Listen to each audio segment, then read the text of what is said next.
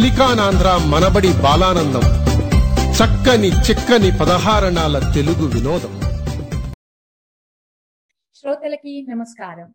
చక్కని చిక్కని పదహారు అనాల తెలుగు వినోదానికి మన బాలానందానికి సుస్వాగతం. ఇది మనబడి మిషిగన్ రాష్ట్ర ట్రాయ్ కేంద్రం సమర్పిస్తోంది. నా పేరు అనుమంతన. నేను మనబడి భాషా సేవకురాలిగా పనిచేస్తున్నాను. ఈ రోజు నేను నా తోటి సహాయకురాలు శ్రీలక్ష్మి గారు ఈ బాలానందం కార్యక్రమానికి వాఖ్యాతలుగా వ్యవహరించబోతున్నాము. శ్రోతలకి నమస్కారం. నా పేరు శ్రీలక్ష్మి. నేను మనబడిలో ప్రసూనం తరగతి అధ్యాపకురాలిని. మన భాష సంస్కృతులు మన పిల్లలకి నేర్పించే ఒక సదవకాశం నాకు మనబడి ద్వారా లభించింది. ప్రతి ఆదివారం ఆ చిట్టి చిన్నారులతో నేను గడిపే రెండు గంటలు నాకు ఎంతో సంతోషం తృప్తిని అందిస్తున్నాయి. అనుగారు ఇవాల్టి కార్యక్రమం గురించి నాకు చాలా ఉత్సాహంగా ఉంది. ఇక మొదలు పెడదామా అండి? తప్పకుండా శ్రీలక్ష్మి గారు. ఇవాళ ఈ బాలానందం కార్యక్రమంలో ఎంతో మంది చిన్నారులు వచ్చి బోల్డ్ పాటలు పద్యాలు మరియు వినోదభరితమైన అంశాలు మనకి వినిపిస్తారట. నాకు మన ఈ మనబడి చిన్నారులను చూస్తుంటే భావితరానికి కావలసిన భాషా పండితుల్లా కనిపిస్తున్నారు. ఈరోజు కార్యక్రమం మొదలు పెట్టడానికి ముందుగా మన ఈశాన్ ఒక చక్కని గణపతి స్తోత్రంతో వచ్చేస్తున్నాడు. నా పేరు ఈశాన్ నేను బాలబడి తరగతిలోనే ఉన్నాను. నా గురువు గారు పేరు ప్రశాంతి. నేను గణపతి స్తోత్రం చెప్తాను. ప్రణమ్య శిరసా దేవం గౌరీపుత్రం వినాయకం భక్తావాసం స్మరే नित्यम् आयुकामार्थसिद्धये प्रथमं वक्रतुण्डं च एकदन्तं द्वितीयकं तृतीयं कृष्णपिङ्गाक्षं गजवक्त्रं चतुष्टकं लम्बोदरं पञ्चमं च षष्ठं विगतमिव च सप्तमं विघ्नराजेन्द्रं धूम्नवर्णं तथास्तमम्। नवमं बालचन्द्रं च दशमं विनायकम्, एकादशं गणपति, द्वादशं तु गजाननं, द्वादशैतानि नामानि निन्द्यं यः पते नरः। तदविघ्नभयं तस्य सर्वसिद्धिकरं प्रभु। विद्यार्थी लभते विद्या धनार्थी लभते धनम् पुत्रार्थी लभते पुत्र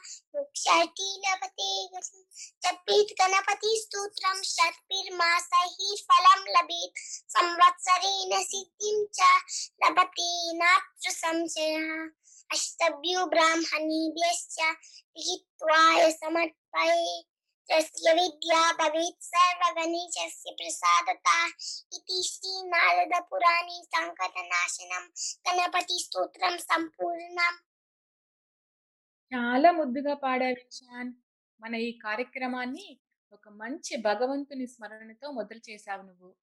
శ్రీలక్ష్మి గారు మన ఈ ఈశాన్ అందరి చిన్నారుల్లోకెల్లా చాలా చిన్నవాడు వీడు.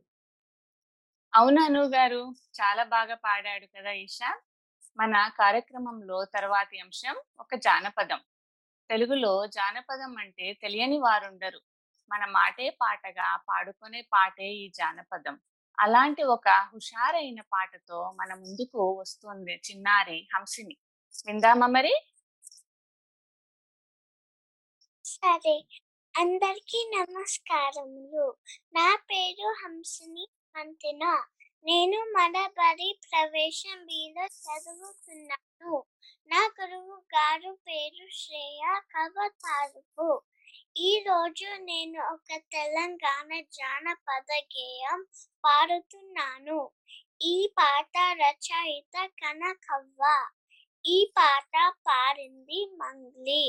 నర్సపల్లె హే Narsapalle Narsapalle కందిలోన గంగదారి Nasıl palle gandilona gangadari adi nemali adilaku gangadari nasıl palle gandilona gangadari adi nemali adilaku gangadari adi nemali adilaku gangadari magne nemali. మోసపాయే గంగదారి ఆడనెమలి ఆటలకు గంగదారి మాగనెమలి మోసపాయే గంగదారి ఇద్దరాము కొడుదాము గంగదారి ఒతిమాను కొడుగుదాము గంగదారి అరే ఇద్దరాము కొడుదాము గంగదారి ఒతిమాను కొడుగుదాము గంగదారి నిన్ను నన్ను చూసినాక మంది కంట్లే మంటలాయే. ముద్దు ముచ్చట ఉర్వలేక ముక్కు మూతి తిప్పుదాయే. పట్టుకోరా నువ్వు పిట్టలోన ఎగిరి బొంగ చెయ్యి పట్టుకోరా. నర్సపల్లె హే నర్సపల్లె.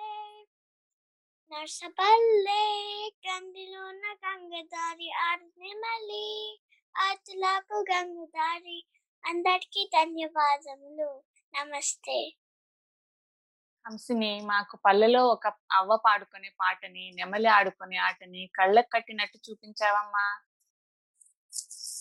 చాలా చక్కని పల్లె పాటతో హుషారెత్తించావు హంసిని మన కార్యక్రమాన్ని. హంసిని అందించిన హుషారుతో మనం మన కార్యక్రమంలో ముందుకు సాగుదామా ఇప్పుడు? అదే క్రమంలో తర్వాత కేయూర్ మరియు లక్షిత మంచి నీతి పద్యాల్ని మనకి వినిపించడానికి వస్తున్నారు. ముందుగా కేయూర్. నా పేరు కేయూర్. నేను ట్రాయ్ మనబడి ప్రసూనం చదువుతున్నాను. ఇవాళ పద్యము అనువు గాని చోట చెప్తాను. అనువు గాని చోట నదికుల మన రాదు కొంచెం ముందు తెల్ల కొదువగాడు. కొంద ఎద్దమందు మందు విశ్వదాభిరామ వినుల ప్రేమ. అర్థము అద్దము అనుకూలంగా లేని చోట గొప్పలు చెప్పకూడదు. అనుకువగా ఉండడం తప్పు కాదు. అద్దంలో కొండ చిన్నగా కనిపించిన మాత్రాన దాని గొప్పతనం తగ్గదు కదా?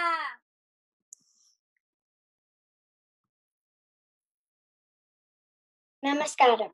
నా పేరు లక్షిత దాల నేను ప్రవేశం ఏ చదువుకుంటున్నాను?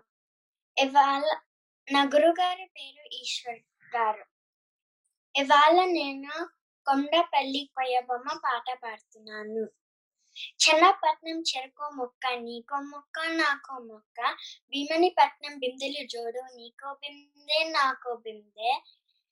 కాశీపట్నం కాసుల పేరు నీకో పేరు నాకో పేరు. కొండపల్లి కొయ్య బొమ్మ నీకో బొమ్మ నాకో బొమ్మ.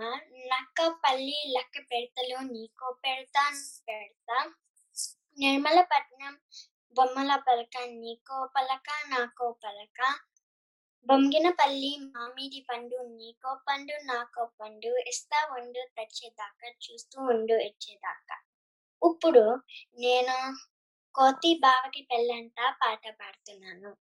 కోతి బావకి పెళ్ళంట కొండ కోన విడిదంట కుక్క నక్కల విందంట ఏనుగు వడ్డన చెయ్యునట ఒంటెలు డోలు వేయునట. ఒంటెలు డోలు ఒంటెలు కోడి కోకిల కాకమ్మ కోతి పెళ్ళికి పాటంట నెమిలి నాట్యం చేయునట. ఒంటెలు డోలు వేయునట ఊరంతా శుభలేఖలట వచ్చే వారికి విందులట. వచ్చే వారికి విందులట. కోతి పెళ్ళి పీటలపై కోతి బావ పల్లకిలించునట. ధన్యవాదాలు అందరికీ. బాగా పాడావమ్మా. పిల్లలు నీతి పద్యాలు నేర్చుకున్నారు కదా. వీటిని ఎల్లప్పుడూ గుర్తుంచుకోవాలి సరేనా? ఇక ముందుకు వెళ్దామా? తర్వాత పొడుపు కథలు వినిపిస్తామంటూ వస్తున్నారు హరిణి మరియు శ్రీమయి. అందరికీ నమస్కారం. నా పేరు హరిణి కోడల నేను ట్రోయ్ మనబడిలో ప్రకాశం చదువుతున్నాను. మా గురువు గారు పేరు వేణు గారు. అందరికీ నమస్కారం. నా పేరు శ్రీమయ్ గంగు నేను మనబడిలో ప్రకాశం చదువుతున్నాను. మా గురువు గారు పేరు సుధా గారు. ఈ రోజు శ్రీమై మరియు నేను పొద్దుపు కథలు చెప్పుతాము. శ్రీమైని మొదటిది. చిత్రమైన చీరకతి షికారుకెళ్ళిందో చిన్నది. పూసిన వారింటికే కాని కాసిన వారింటికి పోనే పోదు ఎవరది ఆ నాకు తెలుసది సీతాకోక చిలుక. హరిణి సమాధానం సరైనదా సరి అయిన సమాధానం. ఇంకొకటి. ఇది అది మనకి మాత్రమే సొంతమైనది కానీ మనకన్నా ఇతరులే ఎక్కువ వాడుతారు.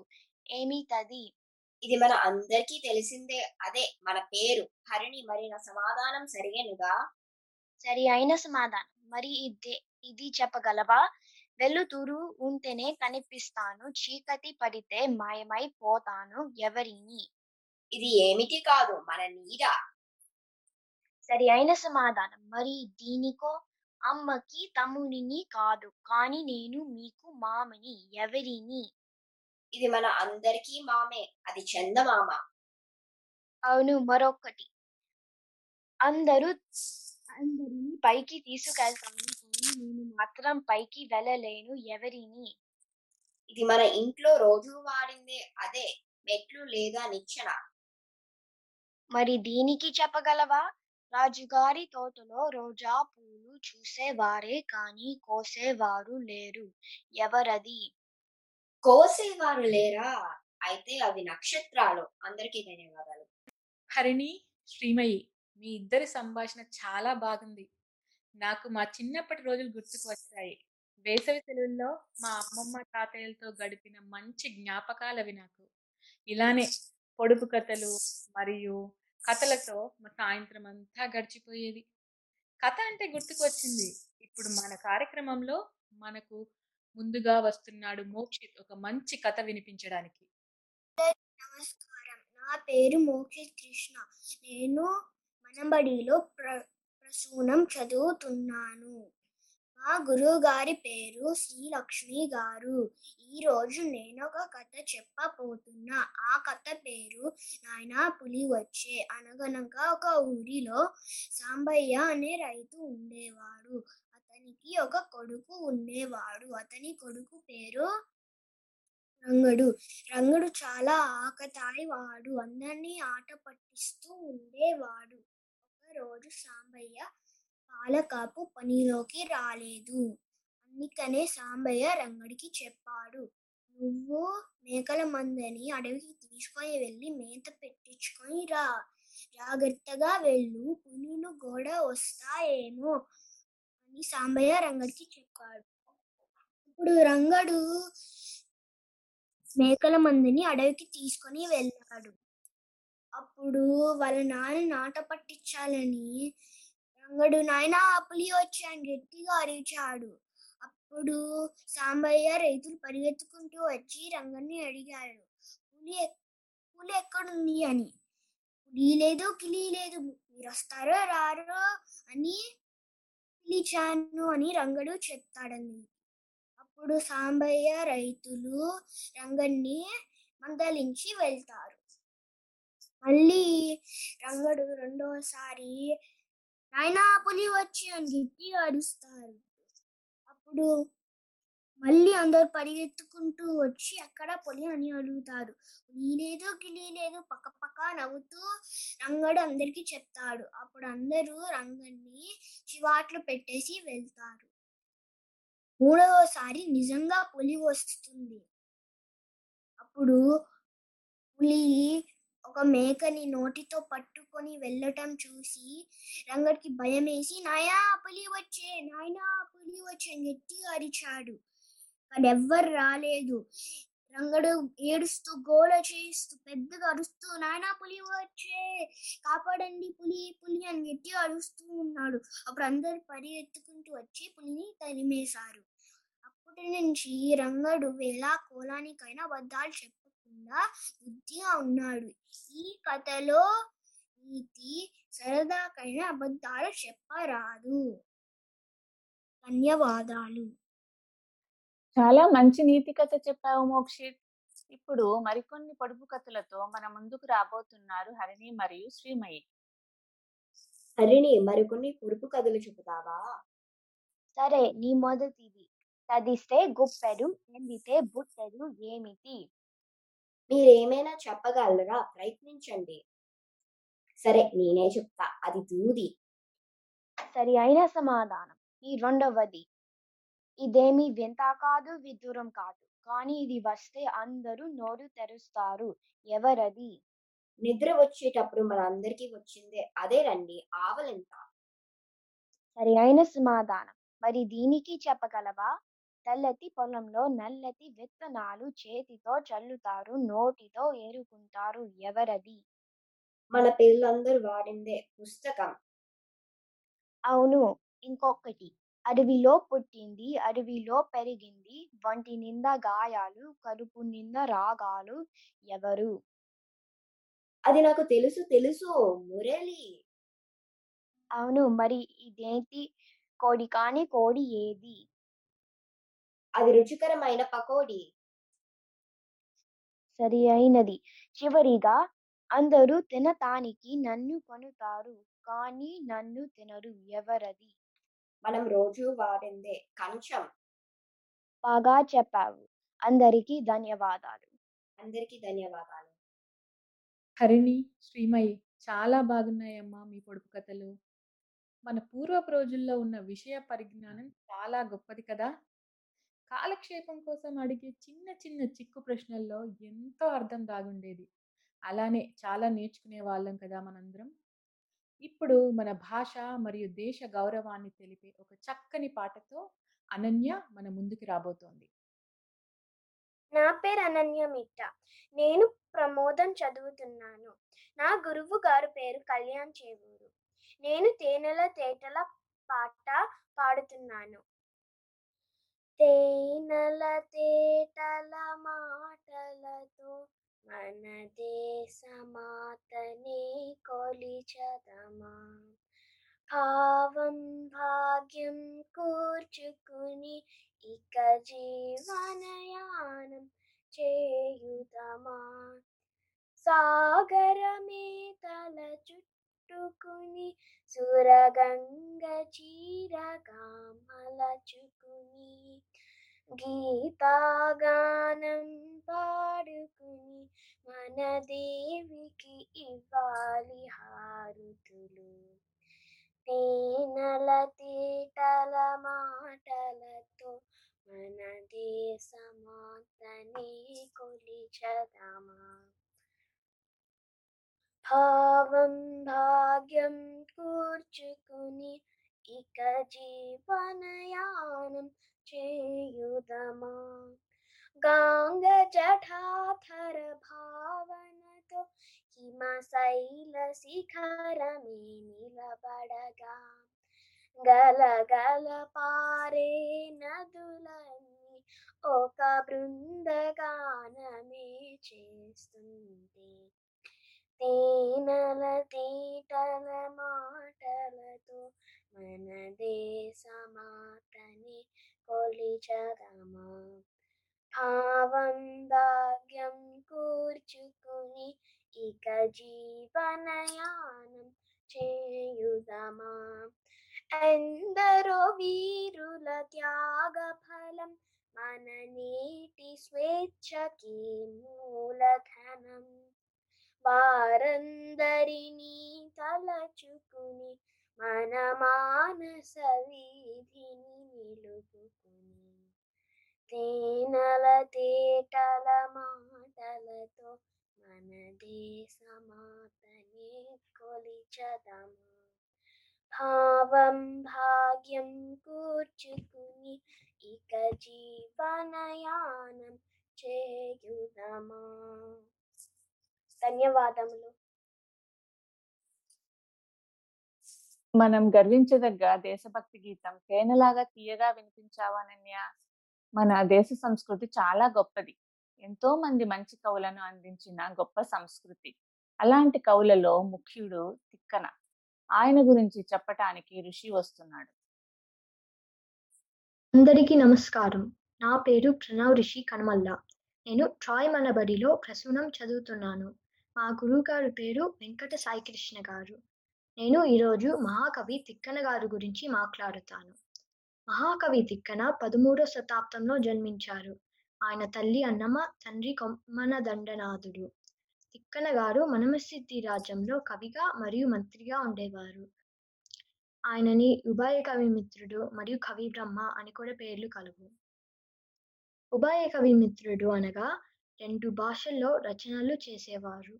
తిక్కన తెలుగులోనే కాకుండా సంస్కృత భాషలో కూడా తన రచనలు చేశారు. తిక్కన రచన శైలి నాటకీయంగా ఉంటుంది. తిక్కన కవిత్రయంలో రెండవ వ్యక్తి. వ్యాస మహర్షి సంస్కృతంలో రాసిన మహాభారతాన్ని తెలుగులో అన్- నన్నయ్య తిక్కన ఎర్రన్న అనువదించారు. వీరి ముగ్గురు కలిపి కవిత్రయం అని అంటారు. నన్నయ్య మొదటి రెండు పర్వాలు పూర్తి చేసి మూడో పర్వం అరణ్య పర్వం సగం వరకు వ్రాసారు తర్వాత తిక్కన నాలుగో పర్వం అయిన విరాట్ పర్వం నుంచి పద్దెనిమిదో పర్వం స్వర్గరోహణ పర్వం వరకు పూర్తి చేశారు. తిక్కన రాసిన వంద సంవత్సరముల తర్వాత ఎర్రన్న మూడో పర్వం పూర్తి చేశారు. ఇలా మహాభారతాన్ని కవిత్రయం తెలుగులోకి అనువదించారు. తిక్కన కవినే కాకుండా మనమసిద్ధి రాజ్యంలో మంత్రిగా కూడా పనిచేశారు. తన రాజు రాజ్యం కోల్పోయినప్పుడు కాకతీయ చక్రవర్తి సహాయం తీసుకొని తన రాజుకి రాజ్యం తిరిగి వచ్చేలా చేశారు. అంతేకాకుండా తన రచించిన నిర్వచనోత్తర రామాయణంని కాకతీయ చక్రవర్తికి అంకితం ఇచ్చారు. ఇలా తిక్కన గారు తెలుగు చరిత్రలో ఒక గొప్ప కవి మరియు మంత్రిగా పేరు పొందారు. ధన్యవాదాలు. చక్కగా చెప్పావు రిషి. కవులు మరియు రచయితలు. తమ రచనలతో మన భాష యొక్క గొప్పతనాన్ని ప్రపంచానికే పరిచయం చేశారు. నేను చాలా గర్వపడుతున్నాను మన భారతదేశంలో పుట్టినందుకు ముఖ్యంగా మన తెలుగు భాషని ఉచ్చరిస్తున్నందుకు. ఇదే క్రమంలో ఇప్పుడు మన ముందుకి హాస్యాన్ని ఒలకబోసేందుకు వస్తున్న చిన్నారి కృష్ణ నమస్కారం. నా పేరు కృష్ణ నేను ట్రై మలబరి ప్రసూనంలో చదువుతున్నాను. నా గురువు గారు పేరు శ్రీలక్ష్మి గారు. నేను ఇప్పుడు హాస్యాలు చెప్తాను. మొదటి హాస్యం. నానా చంటితో ఇలా అన్నాడు. లస్సీ తాగుతావా? అప్పుడు చంటి వద్దు అని చెప్పాడు. అప్పుడు నానా పాలు తాగుతావా? అని అడిగారు. అప్పుడు చంటి వద్దు అని చెప్పారు. అప్పుడు నాన్న పండ్ల రసం తాగుతావా అని అడిగారు. అప్పుడు చంటి వద్దు అని చెప్పారు.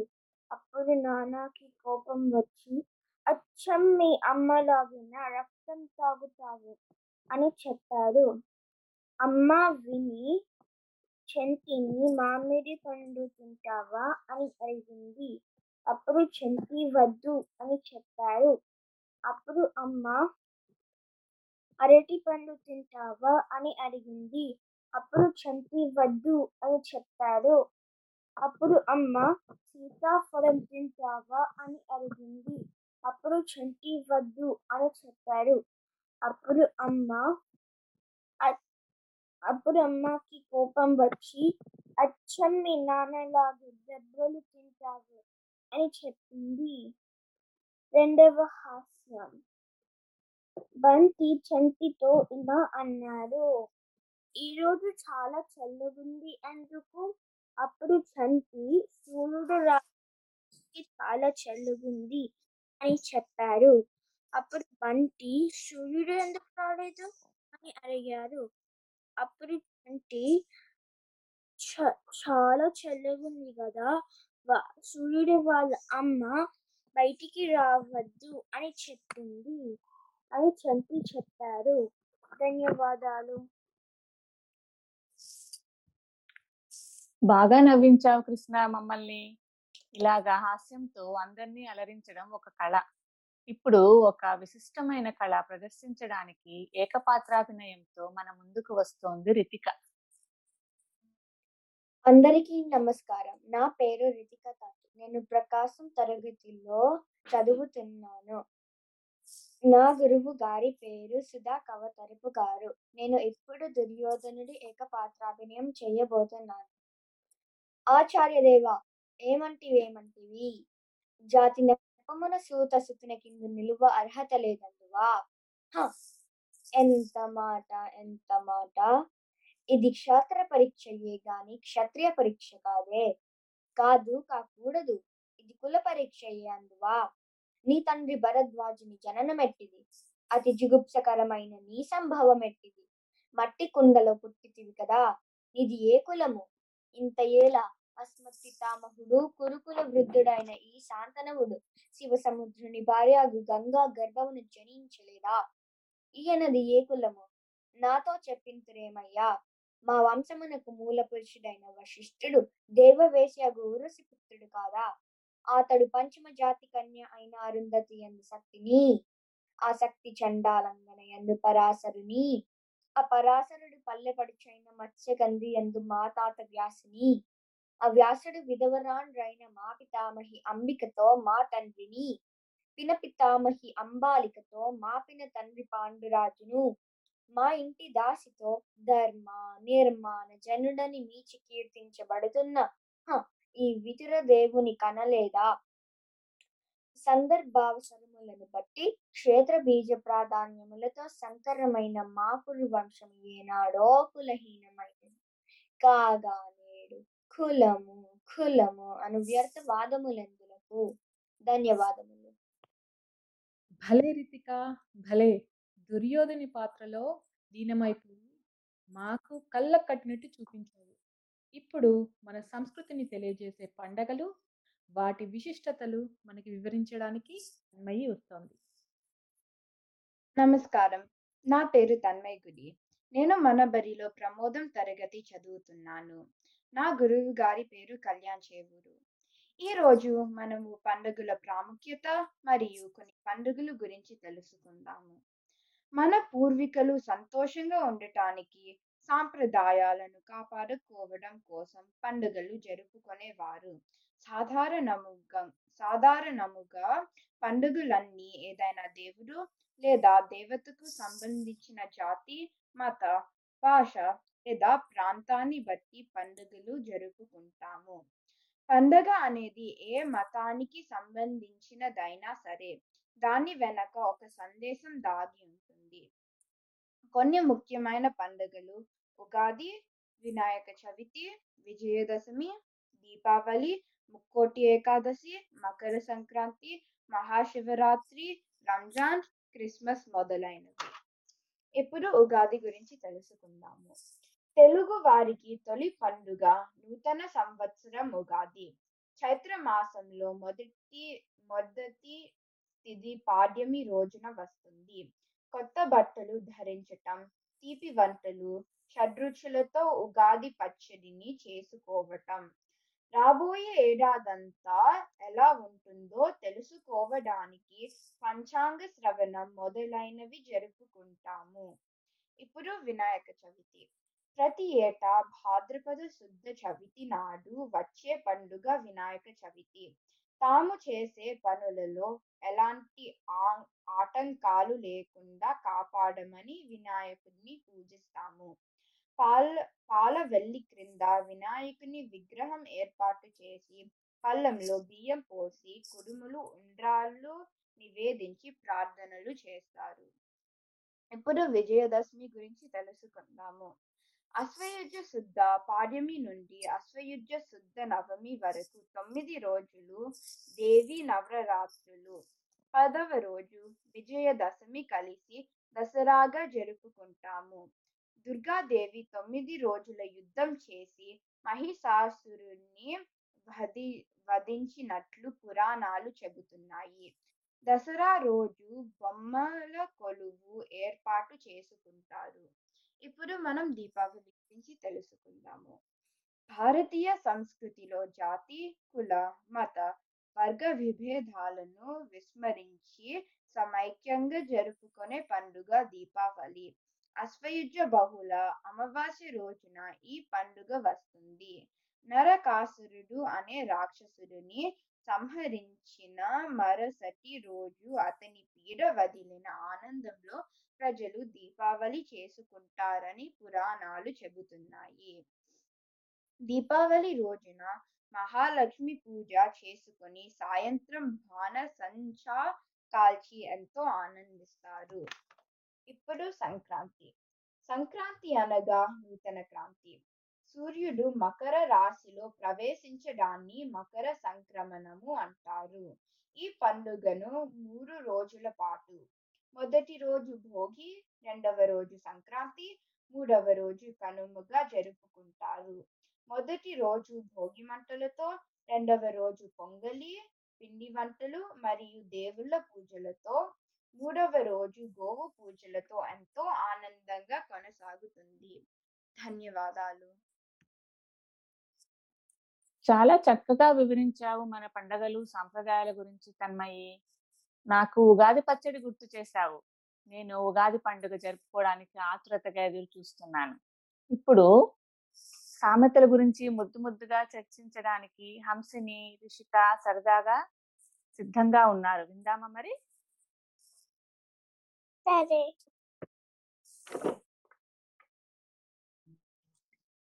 అందరికీ నమస్కారములు. నా పేరు హంసిని మంతిన. నేను మన బడి ప్రవేశం బిలో చదువుతున్నాను. నా గురువు గారు పేరు శ్రేయ కవతారుపు అందరికీ నమస్కారం నా పేరు రిషిక ఉప్పాల. నేను మన బడి ప్రవేశం బిలో చదువుతున్నాను. నా గురువు గారు పేరు శ్రేయ కావుతరపు రిషిక ఈరోజు బయట ఆడుకుందామా? ఈరోజు గాలి కూడా లేదు. గాలి అంటే గుర్తుంది. మా అమ్మ నాన్న మాట్లాడుతూ అన్నారు. ఎంత చెట్టుకి అంత గాలి అని అంటే ఏంటో నీకు తెలుసా? ఓ అద్దా! ఎంత శక్తి ఉంటే అంత ఫలితం ఉంటుంది అని అర్థం. అవునప్పుడు నాకు కూడా అర్థమైంది.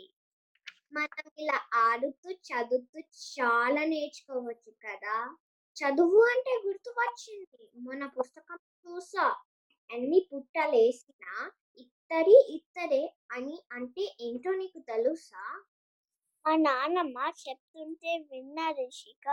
ఎంత ప్రయత్నించినా మంచి మంచిగానే ఉంటుంది చెడు చెడుగానే ఉంటుంది అని అర్థం. ఓ అవునా? ఇప్పుడు నాకు అర్థమైంది. ఏదైనా చూద్దామా హంసిని? చూడడం అంటే వచ్చింది మొన్న నేను పంచతంత్రంలో ఒక కథ చూసా. అందులో ఒక పిల్లవాడు తన స్నేహితులని ఆట పంపించడం కోసం కుర్చీలో జిగురు పెట్టాడు. తన స్నేహితులతో ఆడుకొని వచ్చి అది మర్చిపోయి ఆ కుర్చీలో తనే కూర్చున్నాడు. దీన్ని అంటారేమో హంసిని. ఎవరు తీసుకున్నా గోతలు వారు పడతారు అని. అవును రిషిక భలే అయింది ఆ పిల్లకి. రేపు ఏం చేస్తున్నావు రిషిక? ఓ రిషిక రేపు ఏం చేస్తున్నావు? నిన్నే చెవులు వినిపించట్లేదా? హంసిని ఆగు. నేను పుస్తకం చదువుతున్నాను. చెవులు అంటే గుర్తు వచ్చింది. చెవిటోడి ముందు దినట్టు అంటారు కదా! నువ్వు విన్నావా ఎప్పుడైనా? అవును. సోమరి పోతుకి ఎన్నిసార్లు చెప్పినా లాభం లేదు. వాళ్ళు అలానే ఉండిపోతారని. ఓ దేవుడా! నీతో మాట్లాడుతూ మర్చిపోయి నాకు చాలా ఇంటి పని ఉంది. ఓ ఇంటి పనే కదా రిషిక. నాకు కూడా ఉంది చాలా ఇంటి పని. నువ్వు అలానే అంటావు హంసిని. మోసేవాడికి తెలుస్తుంది కావడి బరువు అన్నట్టు. నాకు తెలుసు ఎంత పని ఉందో. భలే చెప్పాలే చెప్పేవారికి వినేవారు లోకవాణి. అలా ఎలాగా? మళ్ళీ చెప్పు హంసిని. చెప్పేవారికి వినేవారు లోకవాణి. మన సంభాషణ భలే బాగుంది కదా హంసిని. అవును రిషిక మనం ఇలా ఆడుతూ మాట్లాడుకుంటూ చాలా నేర్చుకోవచ్చు కదా. మనం ఇలానే ప్రయత్నిద్దాం. అందరికీ ధన్యవాదములు. హంసిని మీ చర్చ వింటే భలే ముచ్చటేసింది. ముద్దు ముద్దుగా మాకు మంచి విషయాలు చెప్పారు పిల్లలు. ఇప్పుడు మా చిట్టి చిన్నారులు మరికొన్ని నీతి పద్యాలు వినిపించడానికి వచ్చేస్తున్నారు. మొదటిగా గీతిక వస్తానంటుంది. చూద్దామా? గీతిక నువ్వు సిద్ధమా? నమస్కారాలు. నా పేరు గీతిక. నేను మనబడిలో ప్రసూనం చదువుతున్నాను. ఇప్పుడు నేను గంగి నా నా గురుగారు పేరు చంద్ర గారు ఇప్పుడు నేను గంగి గోవు పాలు పద్యం చెప్తాను. గంగి గోవు పాలు కంటే డైనమో చాలు. కడవ డైమనేమి కరుము పాలు భక్తి కలుగు కూడు పట్టి డైనము జాలు విరామ వినరవేమ. ఇప్పుడు ఈ నీతి చెప్తాను. ఆవు ఆవు పాలు కొంచెం అయినా మనకి చాలు. అలాగే గాడి పాలు ఎక్కువ ఉంటే మనకి ప్రయోజనం లేదు. అలాగే ప్రేమతో కొంచెం అన్నం అయినా మనకి చాలు. ఇప్పుడు నేను అనగననగా పద్యం చెప్తాను. అనగననగా రాగమతి శైలుచునుండు తినగ తినగ వేము తీయనుండు. సాధనమున పనులు సమకూడలోన విశ్వదాభిరామ వినురవేమ. ఇప్పుడు ఈ పద్యంకి నేను తాత్పర్యం చెప్తాను. ఆ పాట రోజు పాడితే మనకి బాగా వస్తుంది.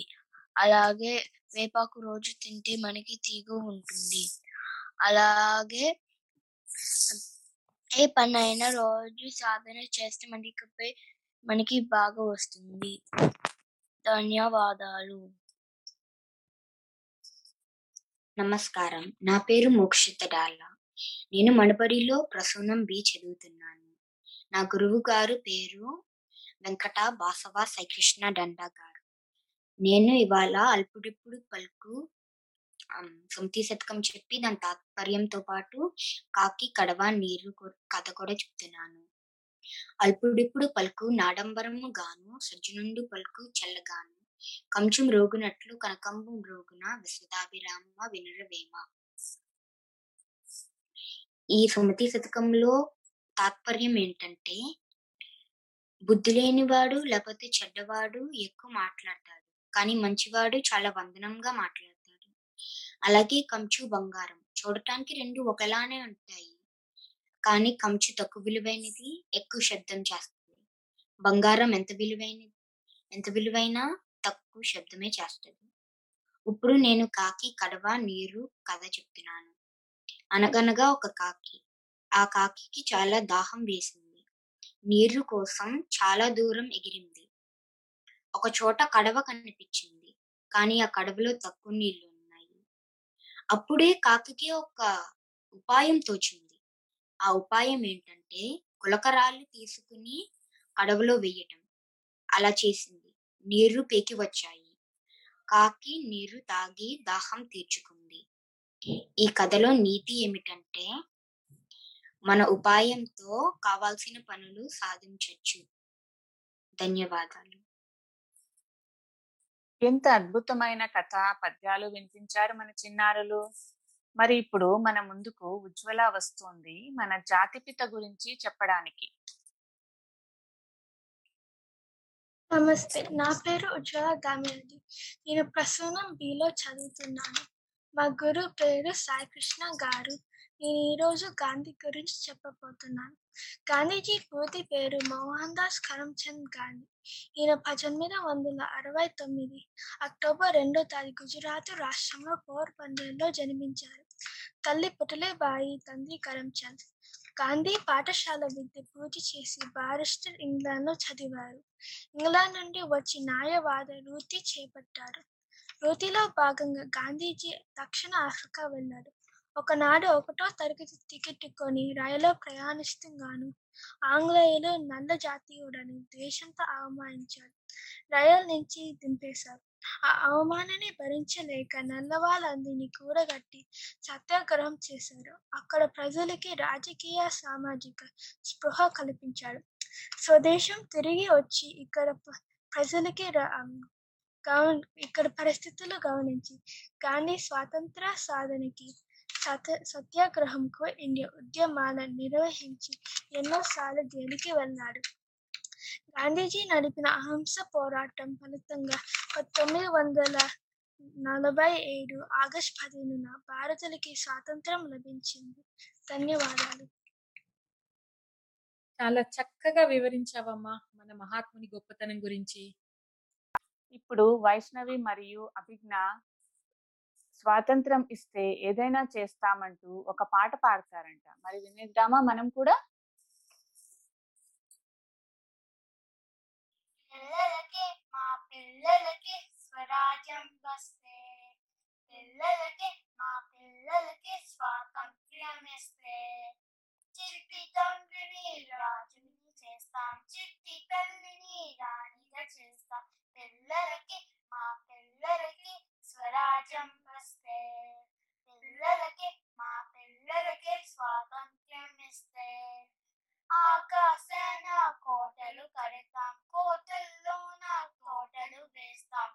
వేస్తే కోటకు సూర్యుని కావలి పెడతాం తోటలో చంద్రుని ఆటాడిస్తాం పిల్లలకి మా పిల్లలకి స్వరాజ్యం వస్తే పిల్లలకి మా స్వాతంత్ర్యమిస్తే. స్వాతంత్ర్యం ఇస్తే సూర్యుడు ఎర్రని కాగితమైతే చంద్రుడి తెల్లని కాగితమైతే కాగితమైతే దారంతో వాటిని కట్టి గాలిపటంగా ఎగిరేస్తాం. పిల్లలకి మా పిల్లలకి స్వరాజ్యం వస్తే. పిల్లలకి మా పిల్లలకి స్వాతంత్ర్యం ఇస్తే బ్లేడలు మిత్రలు మాయం శిథిలమైతే శిథిలమైతే మాటలతోనే గోడలు కడతాం గోడల పైన మేడలు కడతాం పిల్లలకి మా పిల్లలకి స్వరాజ్యం వస్తే పిల్లలకి మా పిల్లలకి స్వాతంత్ర్యం ఇస్తే చదువుకు బడులు చాలకపోతే బడులు గురువులు కరువైపోతే కరువైపోతే పిల్లలం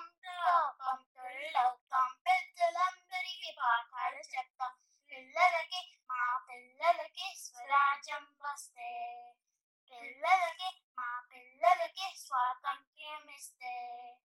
గణిత శాస్త్రమును మేము చదివితే విజ్ఞానంలో ధనికులమైతే ధనికులమైతే కాల యంత్రమని కనిపెట్టేస్తాం కాలాలన్నీ తిరిగొచ్చేస్తాం.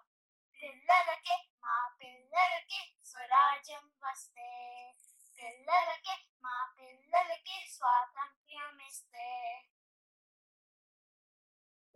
అదండి ఈనాటి బాలానందం. చక్కగా అలరించారు కదా మన చిన్నారులు. సెలవు తీసుకునే ముందు మనం అందరం ఒక ప్రతిజ్ఞ చేద్దాం రండి. తెలుగు నా మాతృభాష.